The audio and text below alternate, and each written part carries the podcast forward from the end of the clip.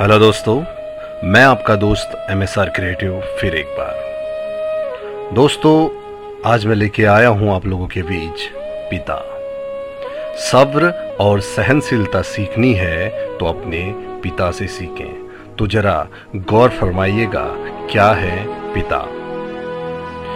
एक तीस साल का लड़का अपने पिता से मिलने गया।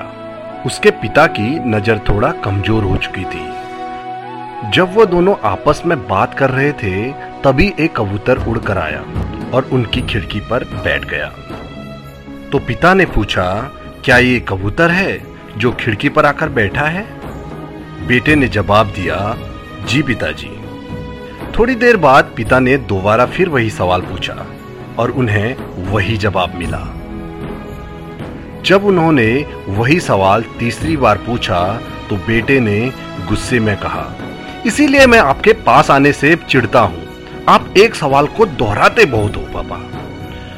दस मिनट की खामोशी के बाद पिता ने अपने बेडरूम से अपनी पुरानी डायरी मंगवाई और अपने बेटे से कहा कि इसका पेज नंबर दो पढ़ो। उसमें लिखा था, आज मेरा बेटा तीन साल का हो गया है। जब हम घर के बाहर खेल रहे थे, एक कबूतर आकर मेरी खिड़की पर बैठा। मेरे बेटे ने मुझसे तीस बार पूछा कि क्या ये कबूतर है? मैंने हर बार खुशी से हाँ में जवाब दिया। मैं बता नहीं सकता कि आज मैं कितना खुश हूँ।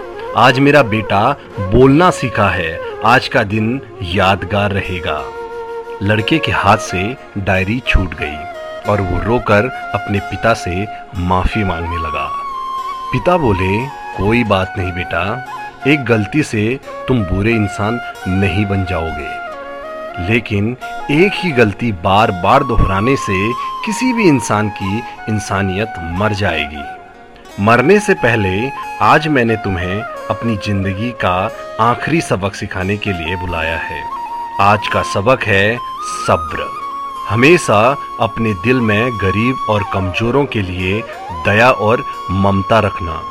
अपने अच्छे और तरक्की के वक्त में सबसे अच्छा बर्ताव रखना, क्योंकि तुम्हारे बुरे वक्त में वही लोग तुम्हें ज़रूर मिलेंगे। जिस इंसान की तुम आज बेजती करोगे, हो सकता है कि कल तुम्हें उसकी ज़रूरत पड़ जाए। हमें बुरे से बुरे हालात में भी सब्र रखना चाहिए और बर्दाश्त करना सीख लेना चाहिए। तो दोस्तों, ये थी पिता की सीख, जिसका शीर्षक था सब्र। तो दोस्तों, कैसी लगी आज की ये बात? अच्छी लगी तो ज़रूर लाइक एंड शेयर करना और हाँ फॉलो ज़रूर करना। मैं आपका दोस्त एम एस आर क्रिएटिव यानी मनीष सिंह रावत धन्यवाद दोस्तों।